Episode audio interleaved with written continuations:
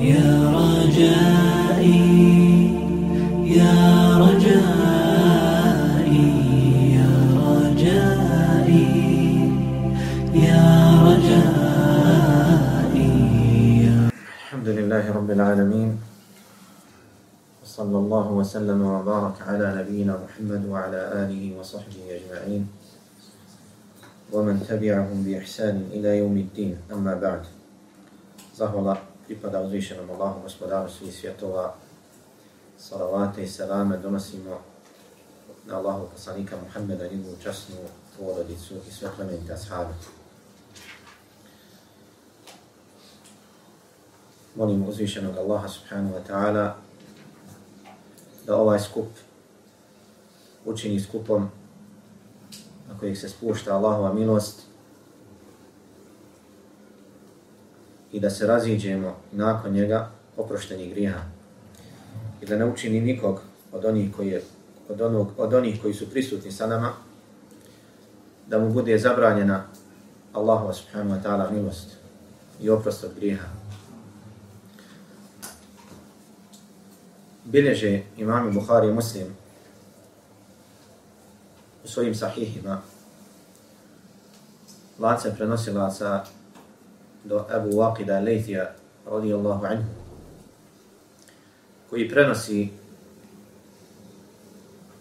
i kaže jednom prilikom bili smo prisutni u halki sa Allahovim poslanikom sallallahu alaihi wa sallam halki znanja koji je podučavao ashabe radijallahu anhum propisima vjere.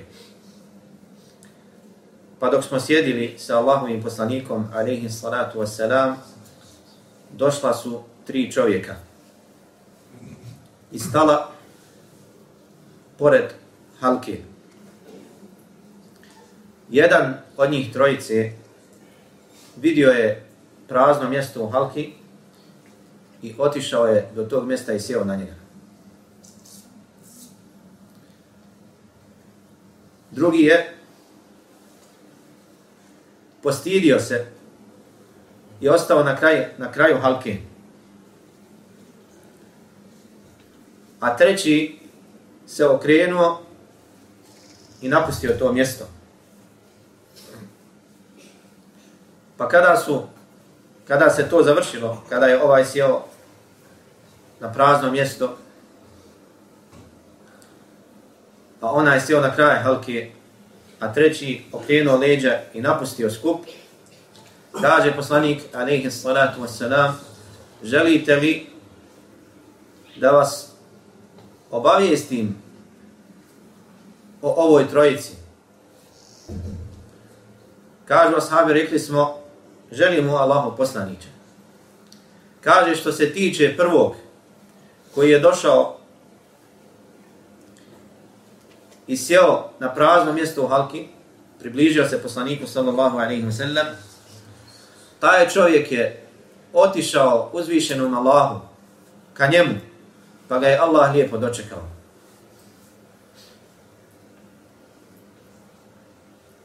On se okrenuo prema Allahu tebaraka wa ta'ala, pa ga je Allah prihvatio i lijepo dočekao i primio svojom nagradom i svojom milošću. A što se tiče ono koji je ostao na kraju halki, kaže, on se postidio da priđe bliže, pa se Allah postidio njega. A što se tiče onog trećeg koji se okrenuo i napustio taj skup, kaže, on se okrenuo pa se Allah subhanahu wa ta'ala okrenuo od njega. Ovaj plemeniti hadith je veliki podsticaj na okupljanje u halkama u kojima se uči Allahova subhanahu wa ta'ala vjera i proučavaju propisi njegove vjere, u kojima se uči Kur'an i tumači i u kojima se općenito spominje uzvišeni Allah tebaraka wa ta'ala.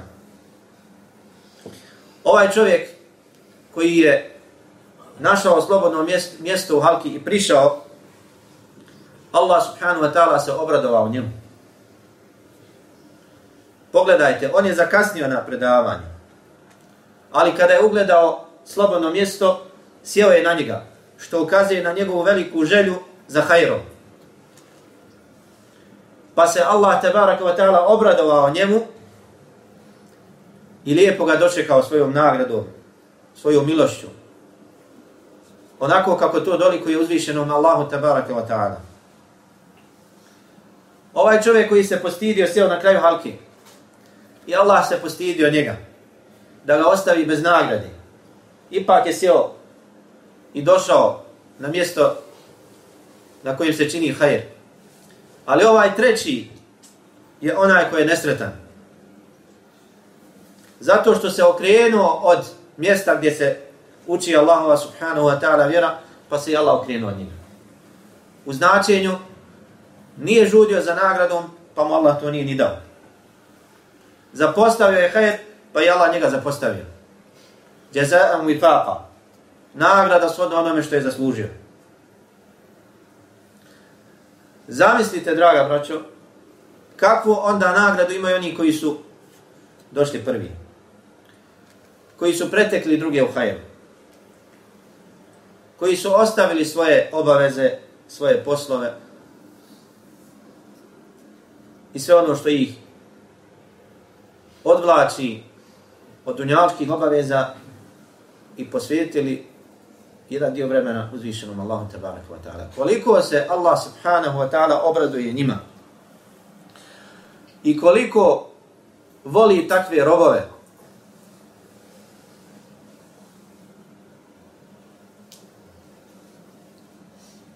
kada je Allah lijepo dočekao ono koji je zakasnio i sjeo na prazno mjesto. Zato sjela halke, mjesta na kojima se spominje Allah subhanahu wa ta'ala, to su skupovi džennetski na dunjalku. Hadithu kojeg je zabilježi imam Tirmidhi, iako oko njegove vjerodostojnosti postoji govor kod islamskih učenjaka detaljni, kaže poslanik sallallahu alaihi wa sallam, Ida marortum birijadi dženneti farta'u fiha. Kada prolazite pored džennetskih bašći, sjedite u njih. Pa je upitan poslanik sallallahu alaihi wasallam, šta su to džennetske bašće u Allahu poslaniće? Kaže, hila u zikr, halke na kojima se spominje Allah. Ne misli se na sufijske halke na kojima radi novatarije. Jer to nisu činili Rasulullah sallallahu alaihi wasallam i njegovi ashabi. Nego na halke na kojima se spominje Allah veliča, slavi onako kako je to propisano, kojima se uči Kur'an i međusobno proučava i izučava, izučava sunnet Allahovog poslanika sallallahu alaihi ve sellem i propisi vjere općenito. Bileže imami Bukhari i Muslim od Ebu Hureyre radijallahu anhu da je Allah poslanik sallallahu alaihi ve sellem rekao zaista Allah ima meleke koji hodaju po dunjalku i traže skupove na kojima se spominje on subhanahu wa ta'ala. Kada jedna, jedan od njih ugleda takav skup, pozove druge meleke i kažu Helummu, dođite, zove ih, kao kada se dijeli metak ili nešto džabe kada se dijeli pa ljudi jedni drugima jedni, jedni drugima pokazuju rukom i zovu jedni druge da dođu da ih ne, ne prođe taj hajr. Jedni drugi dozivaju, požurite, ovo je ono što tražite. I onda svojim krilima okruže taj skup na kojem se spominje uzvišenje Allah. Ovo nije bajka, ovo je hadith kojeg zabilježi Buhari muslim. Ne može biti vjerodostojni.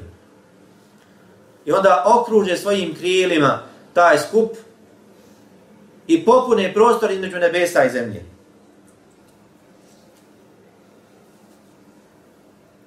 Zato što vole takve skupove.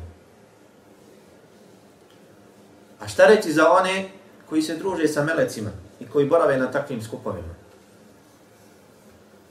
Onaj koji boravi pored smeća, na primjer, Jedno, jedan kratki period, pola sata kada bi stajao pored kontejnera, poprimio bi neugodan miris.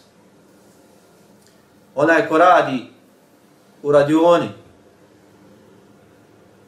poprimi miris onoga ili posla kojeg se tu, koji se tu obavlja. Onaj ko radi u parfimeriji, poprimi mirise. Upiju se u njega lijepi mirisi.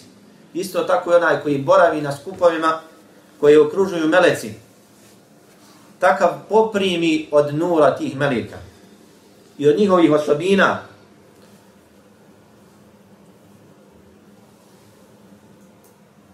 Svako shodno onoliko koliko se druži sa melecima na taj način.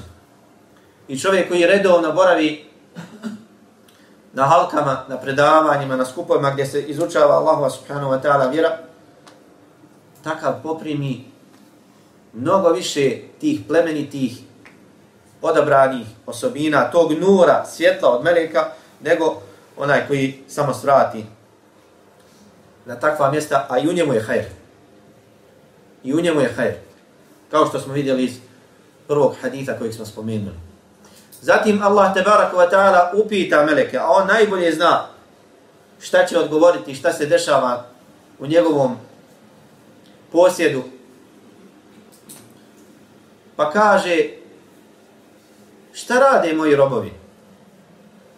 A meleci kažu, spominju te o Allahu, hvale te, veličaju, donose tasbih, govore subhanallah, alhamdulillah, la ilaha illa Allah, la hawla wa la quvata illa billah. Pa ih pita uzvišeni Allah, a on najbolje zna. A da li su me vidjeli moji robovi? A meleci mu odgovaraju, nisu o Allahu. Pa im kaže, tebarake wa ta'ala, a šta bi radili da su me vidjeli? Kažu, još više bi te obožavali, i još više bi te slavili i veličali i zikr ti činili. Pa kaže Allah subhanahu wa ta'ala, šta traže moji robovi? Kažu, traže tvoj džennet. A jesu li oni vidjeli džennet? Kažu, nisu. Pa šta bi da su vidjeli džennet? Kaže, još više bi činili ibadet. Još bili bi žešći u svojoj pokornosti i u slavljenju tebe, o Allahu. Kaže, od, te, od čega se utječu moji robovi? Čega se boje?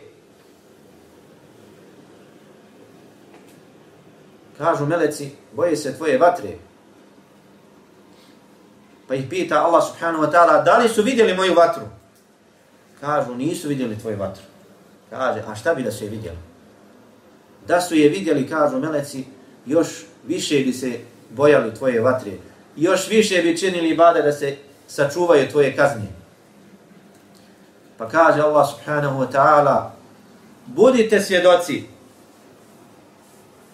da sam im oprostio grijehe. Budite svjedoci da sam im oprostio grijehe. Allahu akbar. Zbog čega? Zato što se okupili na jednom sjelu gdje se spominje uzvišeni Allah. Zato što su se okupili i družili jedan sahat malo vremena spominjući Allaha subhanahu wa ta'ala. I zato Omer radijallahu anhu kako kaže čovjek izađe iz svoje kuće izda njega brda natovarena grijeha pa ode na predavanje, ode na vaz, čuje nešto od hajra i to mu koristi vrati se kući bez jednog grijeha. Bez jednog grijeha. hadithu koji je zabilježio ima muslim od Muavi radijallahu anhu, prenosi se da jednom prilikom kada je postao halifa, prolazio džamijom u Medini, poslanikove džami, alaihi salatu wasalam, pa je ugledao skupinu koja se okupila u halku i spominju Allaha subhanahu wa ta'ala. Pa kada je prolazio pored njih, Muavija kaže, šta vas je okupilo u halku? Šta vas je okupilo u halku? Pa mu kažu, sjeli smo da spominjemo Allaha subhanahu wa ta'ala, sjećamo se njegovih blagodati i zahvalijemo mu na tim blagodatima. Pa im kaže Muavija, Allah, ma jelestum illa lihada. hada tako vam Allaha niste sjeli osim zbog toga. Kažu, tako nam Allaha nismo sjeli osim zbog toga. Pa kaže Muavija radijallahu anhu, tako mi Allaha, nisam vas zakleo Allahom zato što sumnjam u vas i što vam ne vjerujem, nego jednom prilikom Allahu poslanik sallallahu alaihi ve sellem izašao je u ovoj džami i ugledao isto tako skupinu koja se okupila i spominju Allaha, pa im je rekao šta vas je izvelo ili šta vas je okupilo na ovom mjestu. Pa su rekli isto ovo što ste vi meni rekli. Pa im je poslanik sallallahu alaihi wasallam rekao zaista se Allah hvali vama pred odabranim melecima. Ponosi se vama u odabranom društvu meleka. U hadithu koji ga zabilježu ima muslim od Ebu Hurere radijallahu anhu, kaže poslanik sallallahu alaihi wa sallam, مجتمع قوم في بيت من بيوت الله يتلون كتاب الله ويتدارسونه بينهم إلا نزلت عليهم السكينة neće se okupiti narod u kući od Allahovi kuća. Ovdje se ne misli na mešćini. Nego u bilo kojoj kući od Allahovi kuća. Jer je u drugom rivajtu kod imama muslima došao ovaj hadith u općenitoj verziji. Neće se okupiti narod učeći Allahovu knjigu i međusobno je proučavajući, a da se na njih neće spustiti, spustiti smiraj. I obuhvatiti Allahova milost. I meleci svojim kru, krilima okružiti. وَذَكَرَهُمُ اللَّهُ فِي مَنْ عِنْدَ I da će Allah spomenuti po dobru kod onih koji su u njegovoj blizini. Misli se na odabranje meleke. Džibril, Mikail, Srafin. Svi ovi hadithi podupiru jedni druge i upućuju na jednu stvar, a to je da Allah subhanahu wa ta'ala voli ovakve skupove, gdje se on subhanahu wa ta'ala veliča, gdje se on slavi, gdje se proučavaju propisi njegove vjere da bi se radilo po tome.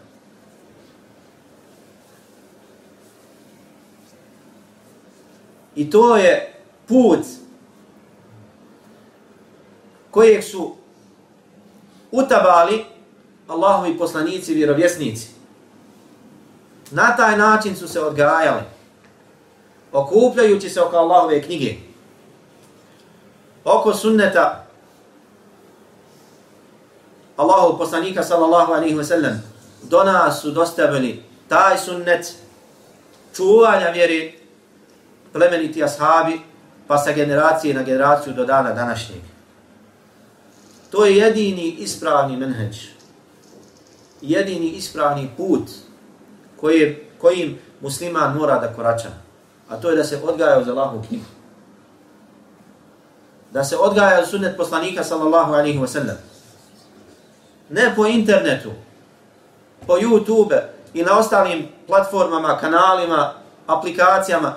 U tome ima hajra. Ne treba zapostaviti, ali mora se sjesti okupiti u halku, učiti Allahova knjiga, učiti propise Allahove vjere. Jer Allah nije zadovoljan osim da se obožava sa znanjem. Onaj ko obožava Allaha subhanahu wa ta'ala u neznanju, on je u zabludi. Skrenuo sa pravog puta. Isto kao i onaj koji zna, a radi suprotno svom znanju, on je proklet na udu billahi proklet od Allaha. Zato što ga je Allah podučio znanju, a ne radi po tom znanju. Nema osim jedan put, a to je da učiš i da radiš po znanju. I to je najveća blagodat kojom Allah subhanahu wa ta'ala može počastiti jednog groba, a to je da ga poduči propisima vjere. Kako prenosi Muavija radijallahu anhu, veliže Buhari muslim, da je poslanik sallallahu alaihi wa sallam rekao men yuridillahu bihi khayran yufaqihu fi din. Onaj kome Allah želi dobro poduči ga propisima vjeri poduči ga da zna svoju vjeru. Olakša mu puteve toga. I onaj ko uči šerijatsko znanje i trudi se na tom putu ustrajanje godinama sve do smrti. Nema naučio sam i više mi nije to, to potrebno. Ne do smrti na tom putu. Takav je na putu do dženneta. Njemu Allah olakšava put do dženneta. Zato hadithu kod imama muslima Rebu Hurere radijallahu anhu kaže poslanik sallallahu alaihi wa sallam men seleke tariqan يلتمس فيه علما سهل الله له به طريقا الى الجنه kaže onaj koji onaj ko krene putem na kojem uči znanje Allah mu zbog toga olakša put do dženneta Allah mu zbog toga olakša put do dženneta ovdje nije rekao poslanik sallallahu alaihi wa sallam onaj ko krene i dođe do cilja, nauči nego onaj ko krene putem Dovoljno je da učiš. Možda te Allah nije nadario jakim pamćenjem, dobrim razumijevanjem i tome slično. Možda ti treba više truda nego drugima, ali dok si na tom putu raduj se hajru. Dok se trudiš, učiš, pokušavaš, ideš tim putem, nadaj se hajru od uzvišenog Allaha subhanahu wa ta'ala. Neće te Allah zapostaviti. Neće te Allah razočarati. Ako si bio iskren, zbog, ako si to radio iskreno zbog njega subhanahu wa ta'ala. I zato nemoj posustajati. Nemoj misliti da oni robovi Dunjaluka koji i dan i noć rade za Dunjaluk da su sretniji od tebe. Nikada neće biti. Koliko god nagomilani Dunjaluka istekli ga, ne može biti sretniji od roba koji zna vrijednost jednog ajeta, jednog haditha. Zna da jedan ajet, jedan hadith kojeg nauči, da je vredniji od ovog čitavog dunjaluka. Jedan hadith, Allahov poslanika sallallahu alaihi wa sallam kojeg naučiš, iskrenom vjerniku je draže od svega što posjedi od dunjaluka. Jesi to riječi poslanika sallallahu alaihi wa sallam? To je objava od Allaha koja, preko njegovih usta do nas dostavljeno. To je iskrena ljubav i to je prava istinska sreća.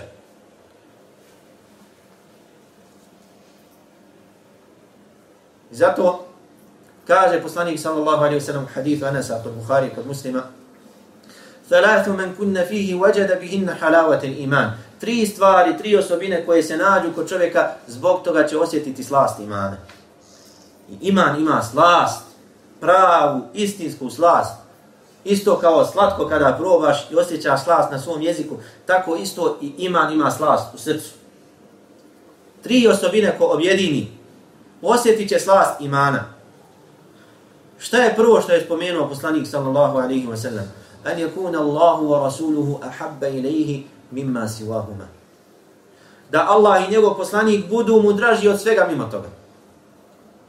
Da mu Allah i njegov poslanik sallallahu alejhi ve sellem budu draži od svega što postoji. Draži od oca, od majke, od supruge, od djeteta, od kuće, od auta, od posla, od firme, od države, od svega na dunjalku. Jedan ajet ne može ti ništa biti draže od toga. Jedan hadih poslanika sallallahu alejhi ve sellem.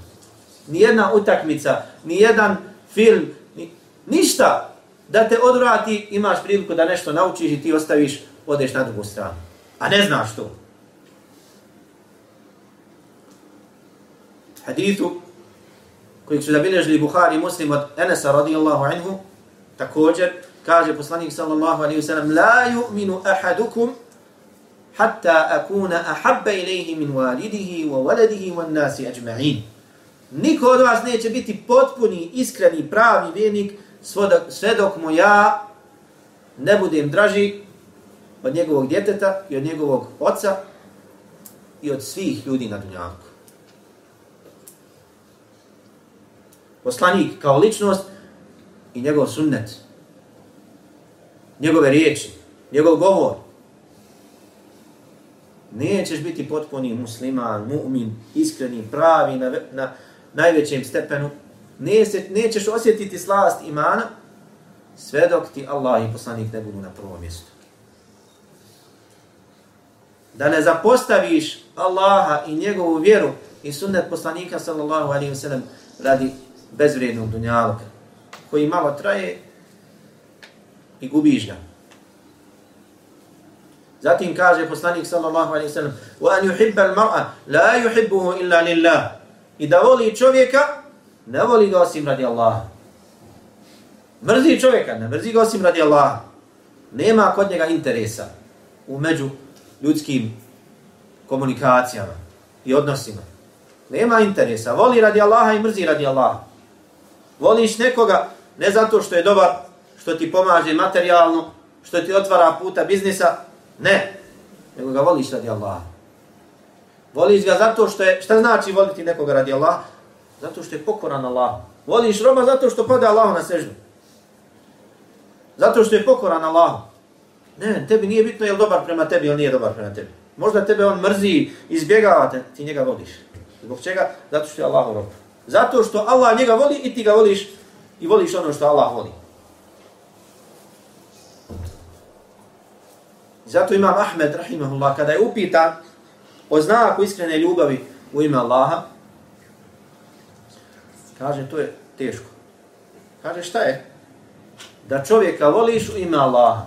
I ta se ljubav ne povećava kada je on dobar prema tebi, niti se smanjuje kada je kada se loše obhodi prema tebi. Jak, žestok šart. Koji malo ko ima kod sebe. Voliš čovjeka, iako je loš prema tebi. Što ga voliš?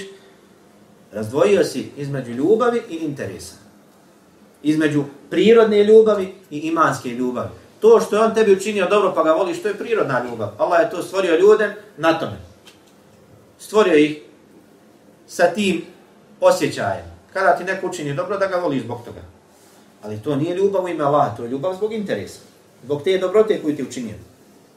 A ljubav u ime Allaha je ona ljubav koja je zbog Allaha. Zbog pokornosti Allahu subhanahu wa ta'ala.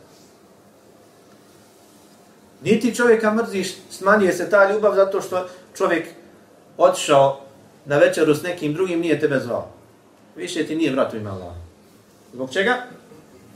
Nije tebe pozvao. Da ga nisi ni volio ime Allah. Volio si ga zato što te zove. Prava, istinska ljubav je ona koja je radi Allaha, u ime Allaha, zbog Allaha. Ne zbog ikakvog dunjavskog interesa. Ili koristi. Zatim kaže poslanik sallallahu alaihi wa sallam wa an yakraha an yuqad an ya'uda al-kufr kama yakrahu an yuqdaf fi an-nar. I da prezire da se vrati nazad u kufr i u džahilijetu kojem je bio više nego što prezire ili kao što prezire da bude bačen u vatru. Džahilijetu kojem si bio griješenje, nepokornost, udaljenost od uzvišenog Allaha, to ti je mrže nego da budete, draže ti da te bace u vatru, da izgoriš, nego da se vratiš nazad. Da se vratiš nazad, nazad u džahilijet i u kufr i sve ono što vodi ka tome. A, bio si džahil, nevjernik i čuješ neku pjesmu koju se zagolicate, povučete. Čuješ, osjetiš miris bezalkoholnog piva, posjetite na džahilijet. Ne, iskreni vjernik to prezire. Ne da neće sjediti na mjestima gdje se toči alkohol. On neće prići takvim mjestima. On kad ide ulicom za obiđe, 300 metara da ne priđe tome. On ne raspravlja o tome, smije se sjediti gdje se pije alkohol ili ne smije.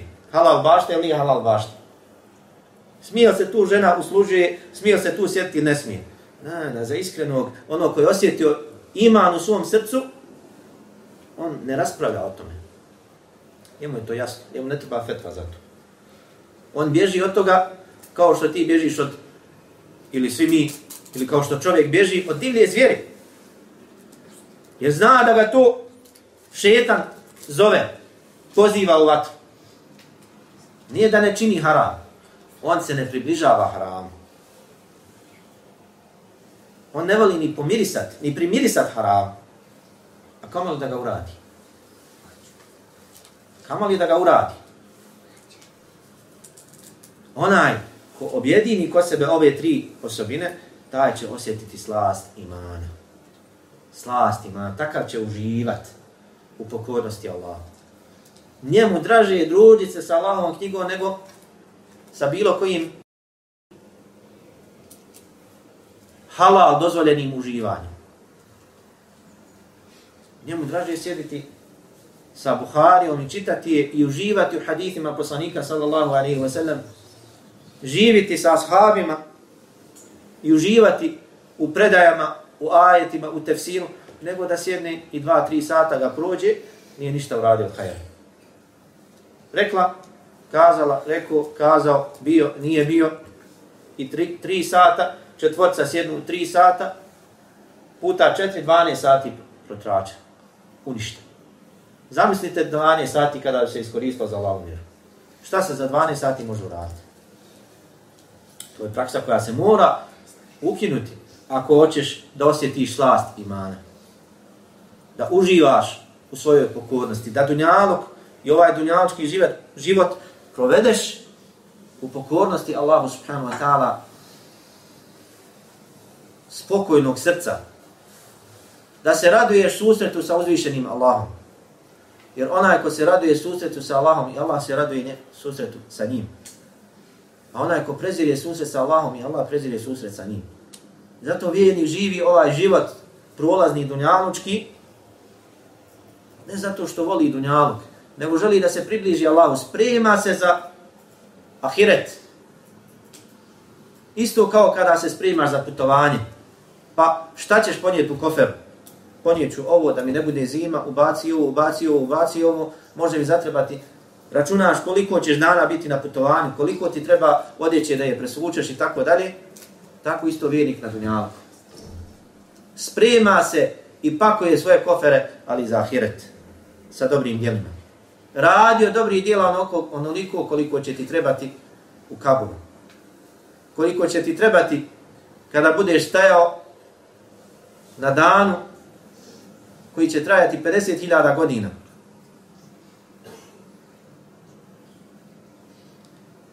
Pripremi se za taj dan sa dobrim djelima i u pokornosti uzvišenom Allahu tebaraka wa ta'ala. Zatim, rob kojeg Allah tebaraka wa ta'ala počasti uputom i počasti ga da slijedi pravi put, da slijedi i korača stazu, korača stazom kojom su koračali odabrani Allahovi robovi, počevši od njegovih poslanika i vjerovjesnika, zatim onih koji su bili njihovi sljedbenici i tako će ostati do sudnjeg dana. A to je učenje Allahove vjere i rad po toj vjeri i prenošenje drugima vjere i dostavljanje Allahovi poslanica drugima. I strpljenje, ustrajnost na tom putu sve do smrti. Kao što su govorili u prvim generacijama, onaj ko želi da pogleda kako su to izgledala sjela Allahovih poslanika, i vjerovjesnika neka pogleda na sjela islamskih učenjaka. Kakva su to sjela i šta se radi na, na tim sjelima. Jer su islamski učenjaci nasljednici Allahovih vjerovjesnika i poslanika. Rob kojeg Allah počasti imanom, spoznajom, u srcu i počasti ga da ide tim putem. Neka zna da će sve do smrti prolaziti kroz tri stanja, svakodnevno. Kroz Allahove blagodati na kojima je obavezan da bude zahvalan. I kroz iskušenja na kojima mora da bude strpljiv. I bit će iskušan slabostima i napadima šetanskim da će upadati u grijehe na kojima ili od kojih mora tražiti od Allaha oprosta i kajati mu se. Svaki mu'min prolazi svakodnevno kroz ova tri stanja. Između je Allahove blagodati i kušnje.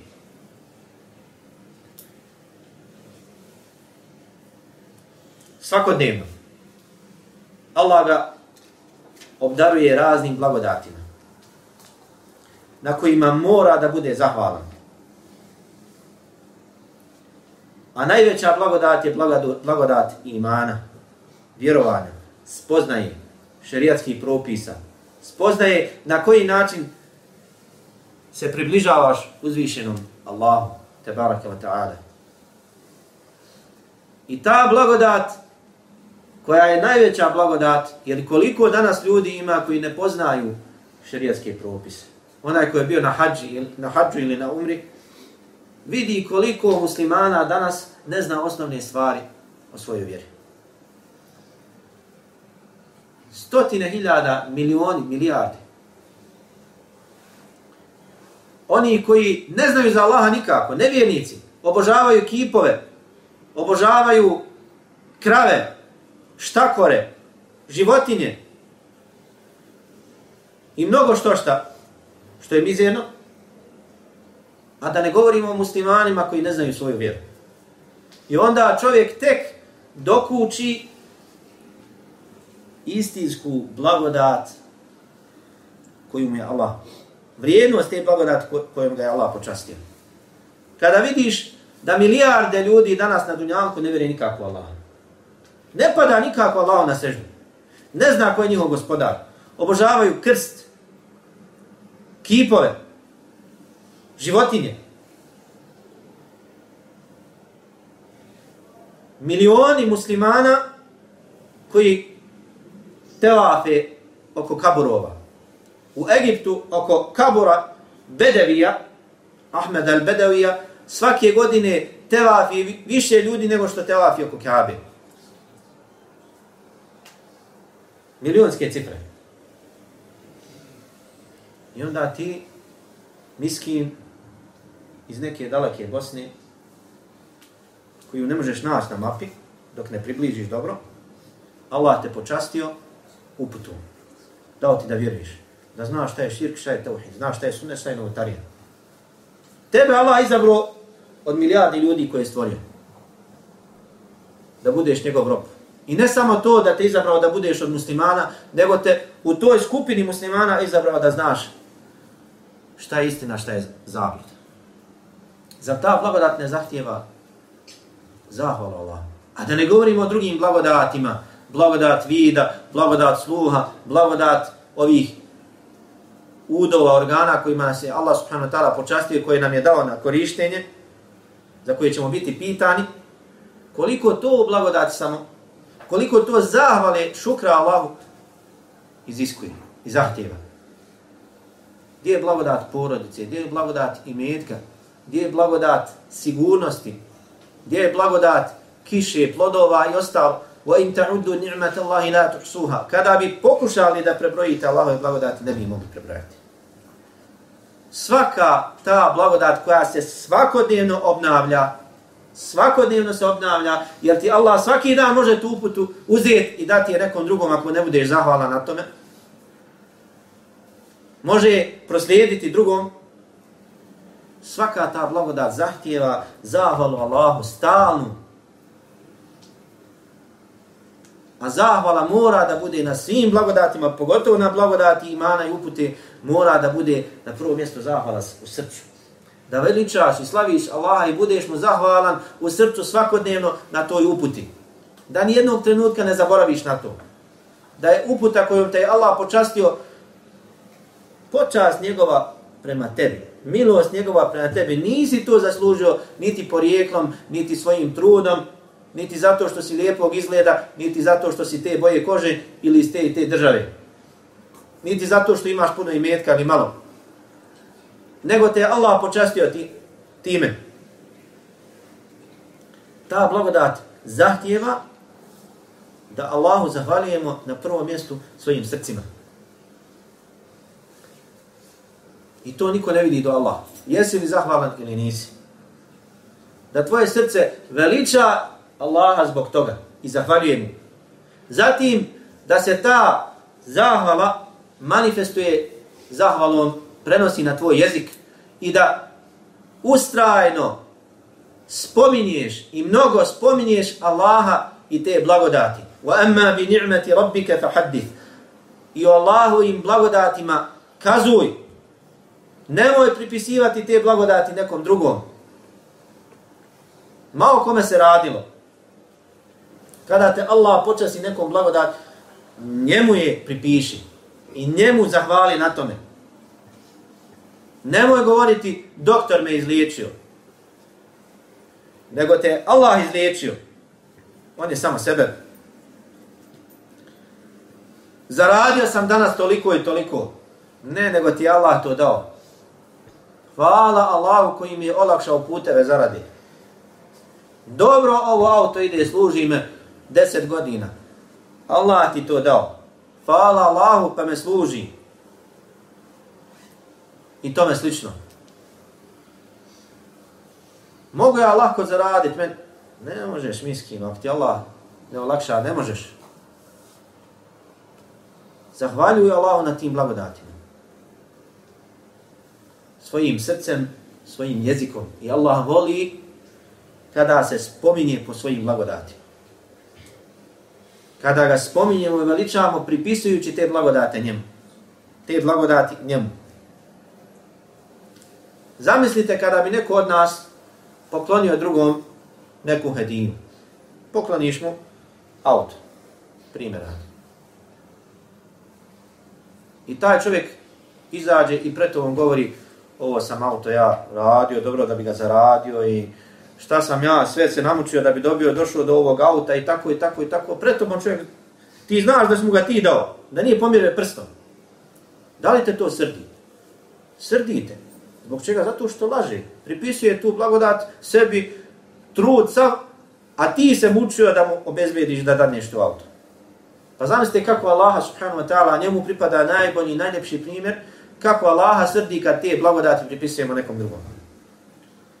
Allah ti dao i olakšao ti i počinio sve, olakšao ti puteve do toga i onda ti pripišeš tu blagodat sebi. Ja sam to. Svojim rukama, svojim trudom, svojim umjećem, svojim snalaženjem. Snalažljivošću. Koliko tu Allaha srdi. Zato kada su poslanik sallallahu alaihi ve sellem njegovi ashabi bili u pohodu na Hunain pa su osvanili, osvanuli jedno jutro, kiša je padala tu noć. I poslanik sallallahu alejhi ve sellem klanjao im sabah i onda se okrenuo. Kaže, znate li šta kaže vaš gospodar? Kaže, dio mojih robova osvanuje vjerujući u mene, a dio mojih robova osvanuo je, probudio se nevjerujući u mene. Onaj koji je rekao, kiša nam je pala zbog te i te zvijezde, takav ne vjeruje u mene, a vjeruje u zvijezde. Kaže, onaj koji je rekao, osvanuli smo, ili kiša nam je pala, Allahovom blagodati, blagodati od Allaha i njegovom milošću, kaže, taj vjeruje u mene, a ne vjeruje u zvijezde. E zato što je klimatska, klimatske su prilike takve, to je uticalo, to je uticalo, to... ne. Allah je sve to počinio. I olakšao i spustio tu kišu, svaku kap kiši. I njemu pripisuju. Nemoj nevjerovat kao ovi robovi koji je spomenuo Allah subhanahu wa ta'ala. I to je pravilo i princip po pitanju svih Allahovih blagodati. Zatim, da zahvaljuješ Allahu subhanahu wa ta'ala na tim blagodatima svojim djelima. Rekli smo u srcu, na jeziku i svojim djelima da zahvaljuješ Allahu na tim blagodatima. Tako što ćeš koristiti te blagodati u pokornosti Allahu te barake od. Nećeš koristiti blagodati u nepokornosti Allahu. Allah ti dao imetak, nećeš ga koristiti osim onako kako je Allah s tim zadovoljan. Allah ti dao porodicu, nećeš proneveriti emanet porodice. Allah ti dao znanje, nećeš proneveriti to znanje i raditi suprotno tome. Jer je to nezahvalnost Allahu na njegovim blagodatima.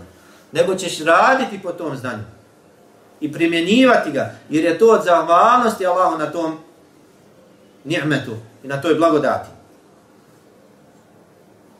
Zatim, da budeš ponizan i skroman, skrušen pred uzvišenim Allahom. Pred onim kojim si dužan bio, pred kojim si dužan biti zahvalan ili kojim si dužan biti zahvalan. I da voliš ono koji ti je dao tu blagodat. Da ga voliš svim svojim srcem. Jer ti je on najveći dobročinitelj. Više ti je dao nego što si ti tvoja, tvoj otac i tvoja majka dali. Jer te on stvorio i stvorio i tebe i tvoju majku i tvog oca i čitavo tvoje, tvoje porijeklo i, poto, i stvorit će tvoje potomke i sve ono što je oko tebe. On je istinski gospodar i onaj koji daje blagodati. Na tih pet načina uz Allahu pomoć bit ćemo od onih koji su zahvalni Allahu. Da zahvalimo Allahu svojim srcem, zatim, ko će spomenuti? Jezikom, zatim, dijelima, zatim, da budemo skrušeni pred onim kojim smo dužni biti zahvalni i da ga volimo cijelim svojim srcem, iz cijelog srca, da mu posvijetimo istinsku ljubav i veličanje i slavljenje. A onaj ko voli iskreno nekoga, on voli druženje sa njim. Voli njegovu blizinu. Voli ono što njegov voljeni voli.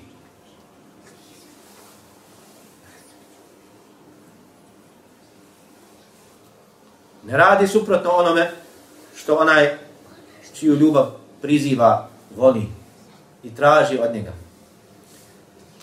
Svakodnevno, kao što smo rekli, dužni smo biti zahvalni Allahu na blagodatima. Zatim, blagodati ne dolaze samo same Uz blagodati dolaze iskušenja. I to je Allahova mudrost i pravda. Jer bi ljudi se uzoholili samo da im dolaze blagodati.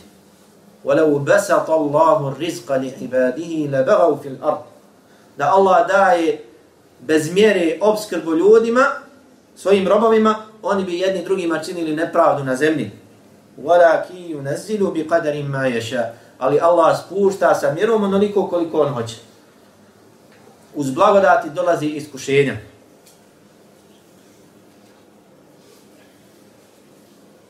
razna iskušenja. Iskušenje u porodici, iskušenje u imetku, dunjavog, zdravlje, brige, sikirancije.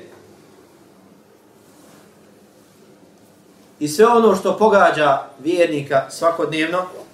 I niko od nas nije sačuvan toga, zahtijevaju od nas da budemo strpljivi. Da ne popuštamo zbog malog iskušenja i da ne okrećemo leđa Allahu te barake wa ta'ala i njegovoj vjeri. I ne radimo, napuštamo ono što Allah voli zbog čega, zbog malih iskušenja.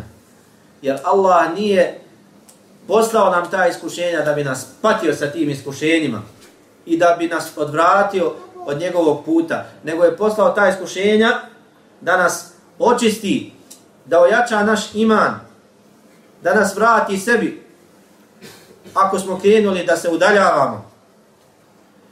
I zato nemoj biti mrzovoljan kada su pitanju iskušenja, nego prihvati ta iskušenja sa zadovoljstvom. Budi zadovoljan Allahovom odredbom. Jer znaj da je Allah tebaraka wa ta'ala onaj koji je sveznajući i onaj koji je milostivi, najmilostiviji od svih i onaj koji je mudri. I to iskušenje koje te je pogodilo, znaj da je zasnovano na Allahovom potpunom znanju o tebi. Zna ko si, šta si Allaho robe i šta tebi odgovara. Zatim znaj da je Allah milostiv, da ne može niko biti milostiviji od Allaha. Ni tvoja majka, ni tvoj otac. I ako je Allah za tebe to izabrao, znaj da je u tome Allahova milost po tebe. Po tebe. Za tebe. I znaj da sve što se dešava, dešava se, ili sve što Allah radi, radi to uz mudrost. A šta je mudrost? Mudrost je da stavi pravu stvar na pravo mjesto. To je definicija mudrosti. Allah ne čini nikome nepravdu.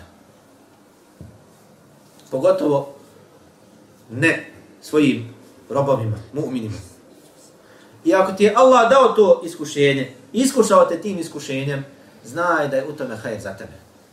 Da je Allah izabrao tebe za to iskušenje i to iskušenje za tebe. Da te Allah sačuvao, da te Allah sačuvao tog iskušenja, da te nije time iskušao, ne bilo dobro za tebe. I zato oni koji su na velikom stepenu imana, blizine uzvišenom Allahu subhanahu wa ta'ala, oni ne samo da su strpljivi na iskušenjima, oni su zadovoljni na tim iskušenjima. Zadovoljni. Allahu zahvaljuje na tom iskušenju. Ne da je strpljiv, da ne, ne negoduje, ne, ne buni se, nego zadovoljni. Sretan što ga Allah iskušao tim. Sretan. Uživa u tome kada dostigne taj poseban stepen. Slasti imana. Zato svako iskušenje zahtjeva od nas ili sabor na iskušenjima na prvom mjestu moramo biti strpljivi na Allahovoj odredbi. Sve ono što nas pogodi, zadesi od iskušenja, to je Allahova odredba. Bilo dobro ili loše po, nam, po nas, moramo biti strpljivi na Allahovoj odredbi. Zatim, moramo se strpiti na pokornosti uzvišenom Allahu. Da ustrajemo u tome, da nas iskušenja ne odvedu u pogrešnom smjeru. I da se strpimo da ne upadamo u grijehe. Da se strpimo na udaljavanju od grijeha. I strpljenje se ogleda u tome da čovjek da njegova duša ne osjeti negodovanje. Da se ne protivi tom iskušenju. Zatim, da svojim jezikom se ne žali. Da se svojim jezikom ne žali i da svojim dijelima ne protivi se tome. Na taj način čovjek je od onih koji su strpljivi. Dakle, zadesite neko iskušenje. Ne buni se protiv toga u svojoj duši, u sebi. Zadovoljan si, zna da je to od Allaha subhanahu wa ta'ala i da je Allah to izabrao za tebe, da u tome hajr za tebe. Zatim, ne žali se jezikom. Nikom drugom mimo Allaha subhanahu wa ta'ala, jer znaš da ti ti robovi ne mogu ništa kod Allaha koristiti, niti štetiti. Znaš da je ključ koji otvara vrata izlaza iz tvojih iskušenja kod uzvišenog Allaha subhanahu wa ta'ala. I svojim dijelima ne radiš ono što srdi uzvišenog Allaha. Nego to te iskušenje vrati Allah. Ne da te udalji, nego te vrati. I zbog tog iskušenja naknadno kada se strpiš i zahvališ Allahu, osjećaš sreću i zadovoljstvo i ja, slast imana i jačanje imana više nego što si to osjećao prije iskušenja. I onda Allahu zahvaljuješ na tome. Kada se prisjećaš tog iskušenja, osjećaš radost. Jer si strpio se na tom iskušenju. I na taj način Allah subhanahu wa ta'ala pretvori tvoje iskušenje, musibet, u blagostanje. U blagostanje. Jer znaš da Allah subhanahu wa ta'ala nije ti poslao to iskušenje ili osim da ti oprosti grijehe kao iskup za tvoje grijehe ili da ti uzdigne tvoje darađe. Ako si iskreni vjernik, ako si od onih koji se igraju sa Allahom subhanahu wa ta'ala i pokušavaju prevariti Allaha, onda ti Allah šalje iskušenje kao kazna. Prije prave kazne na ahiretu, koja je žešća i bolnija. I onaj ko uspostavi ove dvije stvari u svojoj svakodnevnici, zahvalu, stalnu i ustrajnu na Allahovim blagodatima, uz strpljenje na iskušenjima, takav rob se uzdigao imanski, duhovno. i na pravo je putu. Taj se diže u nebeska prostranstva, ide ka Allahu subhanahu wa ta'ala. Približava se. Hoće li ga šetan pustiti? Neće. Tu dolazi i igra svoju ulogu prokleti šetan. I pokušava da te poremeti na tom putu. A čovjek je stvoren kao slabašno biće. Stvoren kao onaj koji je podložan upadanju u grijehe. Zbog svog nepotpunog znanja o Allahu subhanahu wa ta'ala. I zbog toga što je zaboravko, brzo zaboravi na Allahu veličinu. Brzo upadne u gaflet. I šetan koristi ta stanja, te prilike da te poremeti na tom putu. Da te odvrati da te skrene u drugom smjeru. Ako nije u stanju da te u potpunosti odvrati, onda barem da te uspori na tom putu. Na putu ka uzvišenom Allahu subhanahu wa ta'ala. I onda navede ga da upadne u grije, navede ga da se udali od Allaha subhanahu wa ta'ala, da posustane, da se oklizne na tom putu. I zato iskreni rob, pravi, onaj koji je spoznao svog gospodara, mora da se naoruža sa što češćim istighfarom i sa što češćim pokajanjem Allahu subhanahu wa ta'ala.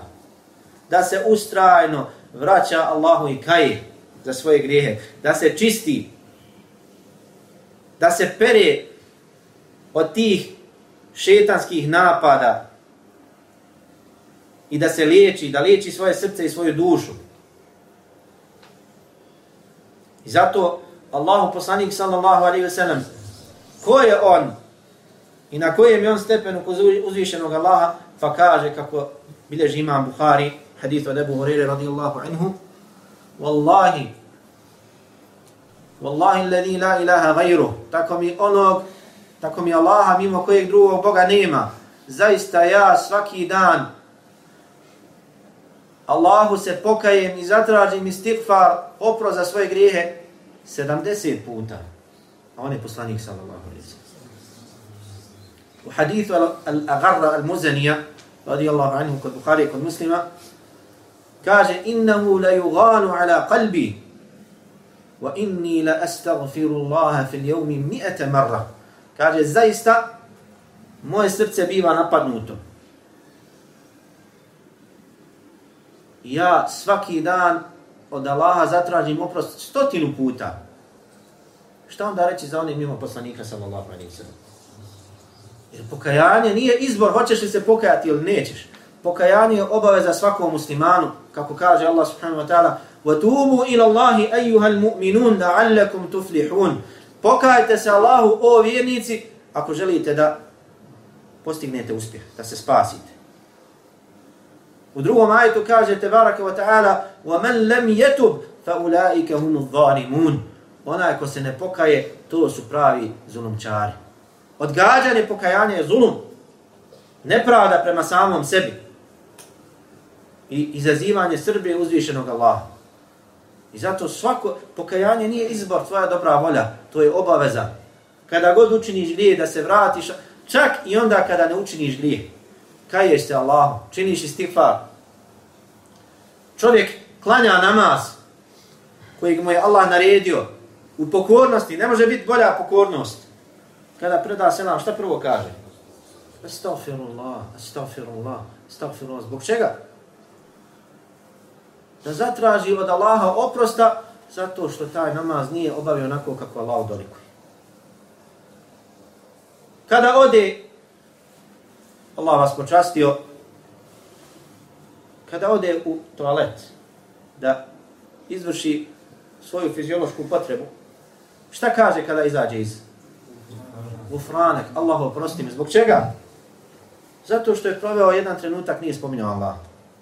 Proveo jedan trenutak vremena u gafletu. Šta onda reći za ostale situacije? Nakon hađa Šta je propisano? Istighfar. Na kraju Ramazana pokajanje. Svaki ibadet. Na kraju ibadeta propisano pokajanje. Znači moramo se kajat i od dobrih dijela jer ih nismo kako treba obaviti. Nismo ih ispunili onako kako Allah istinski traži od nas. I zato tražiš od Allaha, Allahu, nisam وَمَا قَدَرُ اللَّهَ حَقَّ قَدْرِ Nisu veličali Allaha onako kako mu to dolikuje. Istinskim veličanjem. I onda od Allaha tražiš oproste. A šta reći za grijeh? Šta reći za grijeh? Ali, radujmo se, jer je naš gospodar milostiv. Voli pokajanje. Voli da mu se vratimo. Voli roba koji se kaje za grijehe i obraduje se njemu. Kao što je poslanik sallallahu alaihi wa sallam naveo slikovit primjer toga. Hadithu kojeg prenosi Ebu Sa'id al-Hudri kod Bukhari kod muslima. Kaže poslanik sallallahu alaihi wasallam, zaista se Allah više obraduje pokajanju svog groba nego što čovjek koji putujući kroz pustinju na devi na kojoj se nalazi njegova hrana i njegovo piće, voda, odsjedni u hladu drveta i ostavi da odmori i onda njegova jahalica pobjegne, ode. A on ostao u hladu drveta. I onda kada se probudi vidi da nema mu jahalice. Što znači? Sigurna smrt. Je lahka smrt? Ne. Postepeno, polako će umirati od gladi ožići. U pustinji. Prvo što će pomisliti jeste da mu je gotovo. Umire, otišla mu jahalca, ne može i naš, ne zna na koju stranu otišla. Ako kreneš jednim putem, nema drugog. Niješ imat snage da se vratiš. A možda deset puteva ima kojim bi mogla otići. I onda sjedni u hladu tog drveta i u, u očaju preda se, izgubi nadu, ugleda kraj sebe svoj jahalicu. Na kojoj je život za njega i spas. I onda od žestine radosti kaže u Allahu ti si moj rob, ja sam tvoj gospodar. Pogriješi od prevelike radosti. Koliko se obradovao, ne znaš šta govori. Kaže Allah subhanahu wa ta'ala se obraduje pokajanju roba više nego što se ovaj čovjek obraduje svoj jahalic kada je pronaći. Izgubio nadu u život i onda odjednom vidi da nije kraj. Toliko je Allah milostiv. I Allah prima pokajanje, prima onoga koji se njemu vraća i od njega traži oprost. Ali čovjek mora da bude iskren u svom pokajanju. Kada se kaje za grijeh, da čvrsto odluči da se više neće vratiti tom grijevu. I da se kaje zato što je radio. Jer, braćo, pokajanje nije da čovjek napravi neku onaj ritual neki, da sjedne pa sad posebno digne ruke pa priprije pred sobom seduljice šta će da kaže. Ne, pokajanje je stanje u tvom srcu. To je kajanje za taj grijeh iskreno u srcu i čvrsta odluka da više nećeš raditi taj grijeh. Čvrsta odluka da više nećeš raditi taj grijeh. I ako si uzurpirao nečiji hak, da mu vratiš. Čak i ako se vratiš ponovno tom grijehu, opet se pokaj. Ako si, kada si se pokajao, čvrsto odlučio, pa te opet, pa te šetan prevario, opet se vrati Allahu. Nikada nemoj gubiti nadu Allahu milost. Jer Allah prima pokajanje sve do zadnjih trenutka tvog života. Ili dok sunce ne izađe sa zapada. Kada nikome neće koristiti iman. Dotad, Allah prima pokajanje. I raduje se pokajanju. I voli pokajnike. I onaj ko se često iskreno kaje, uz Allahu pomoć, ne može ga šetan prevariti. Jer on zna milost svog gospodara. Zna da je Allahova milost veća od bilo kojeg grijeha kojeg čovjek može učiniti. Nema grijeha većeg od kufra i širka. Pa Allah poziva kršćane, afala je tu buna ila Allahi wa koji mu pripisuju dijete, koji ga srde. Kaže, afala je tu buna ila Allahi wa istagfiruna. Zašto se on ne pokaju, ne pokaju Allah pa da im Allah oprosti i od njega zatraže oprost? Šta reći onda za grijehe koji su manji od toga? Allah primio pokajanje čovjeku kako je došlo kod imama Buhari u prijašnjim narodima, bio čovjek koji je ubio 99 ljudi bespravno. I onda odlučio da se pokaje. Kaže, želim da se pokaje. Uputite me na nekog da ga pitam o tome. Pa ga upit, upute na pobožnjaka. I ovdje kod njega, kaže, ubio sam 99 ljudi bespravno. Ima za mene pokajanja? Kaže, nema za tebe pokajanja. Kaže, nema pokajanja.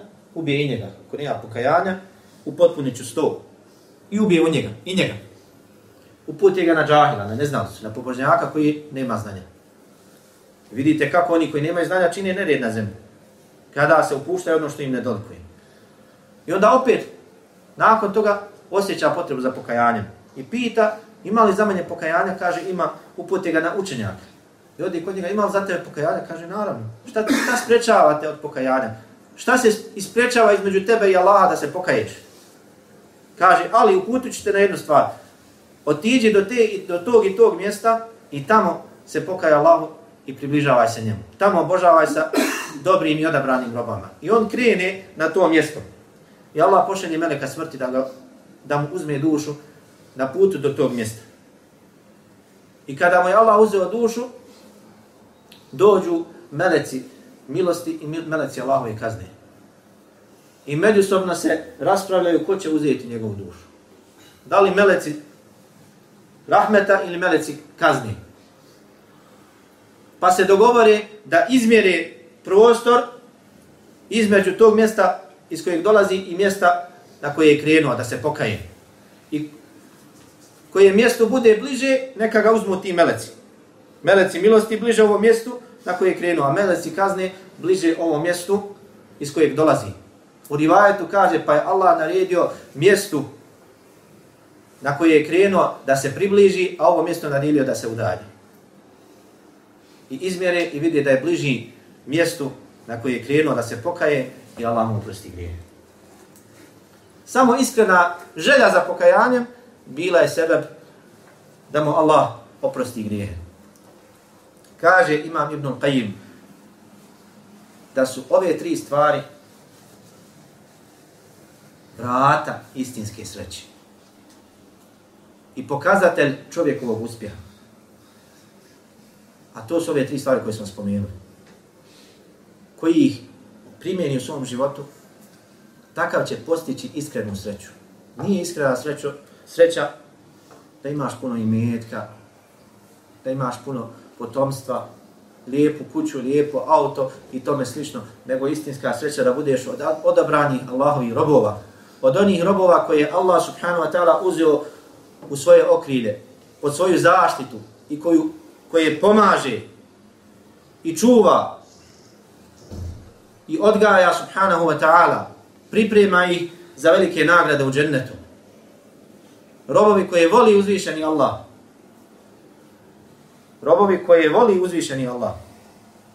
To je istinska sreća. Onaj ko ovo primjeni, ko bude zahvalan Allahu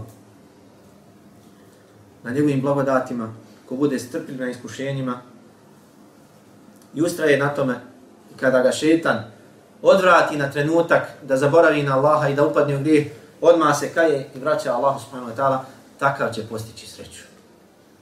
A istinska sreća je da uđe u dženet i Allah bude s njim zadovoljan. I svako će od te sreće imati, ili u toj sreći imaće udjela onoliko koliko bude imao udjela u ovome što smo spomenuli. Što tvoja zahvala Allahu bude veća i češća i tvoje strpljenje na iskušenjima bude ustrajnije i tvoj istikfar češći i iskreni, toliko ćeš imati udjela u moj sreći. Molim Allah subhanahu wa ta'ala nas učini od takvih Allah najbolje zna i salavata i salama. Volosimo na Allahu poslanika Muhammeda, njegovu časnu porodicu i sve plemenite ashabe.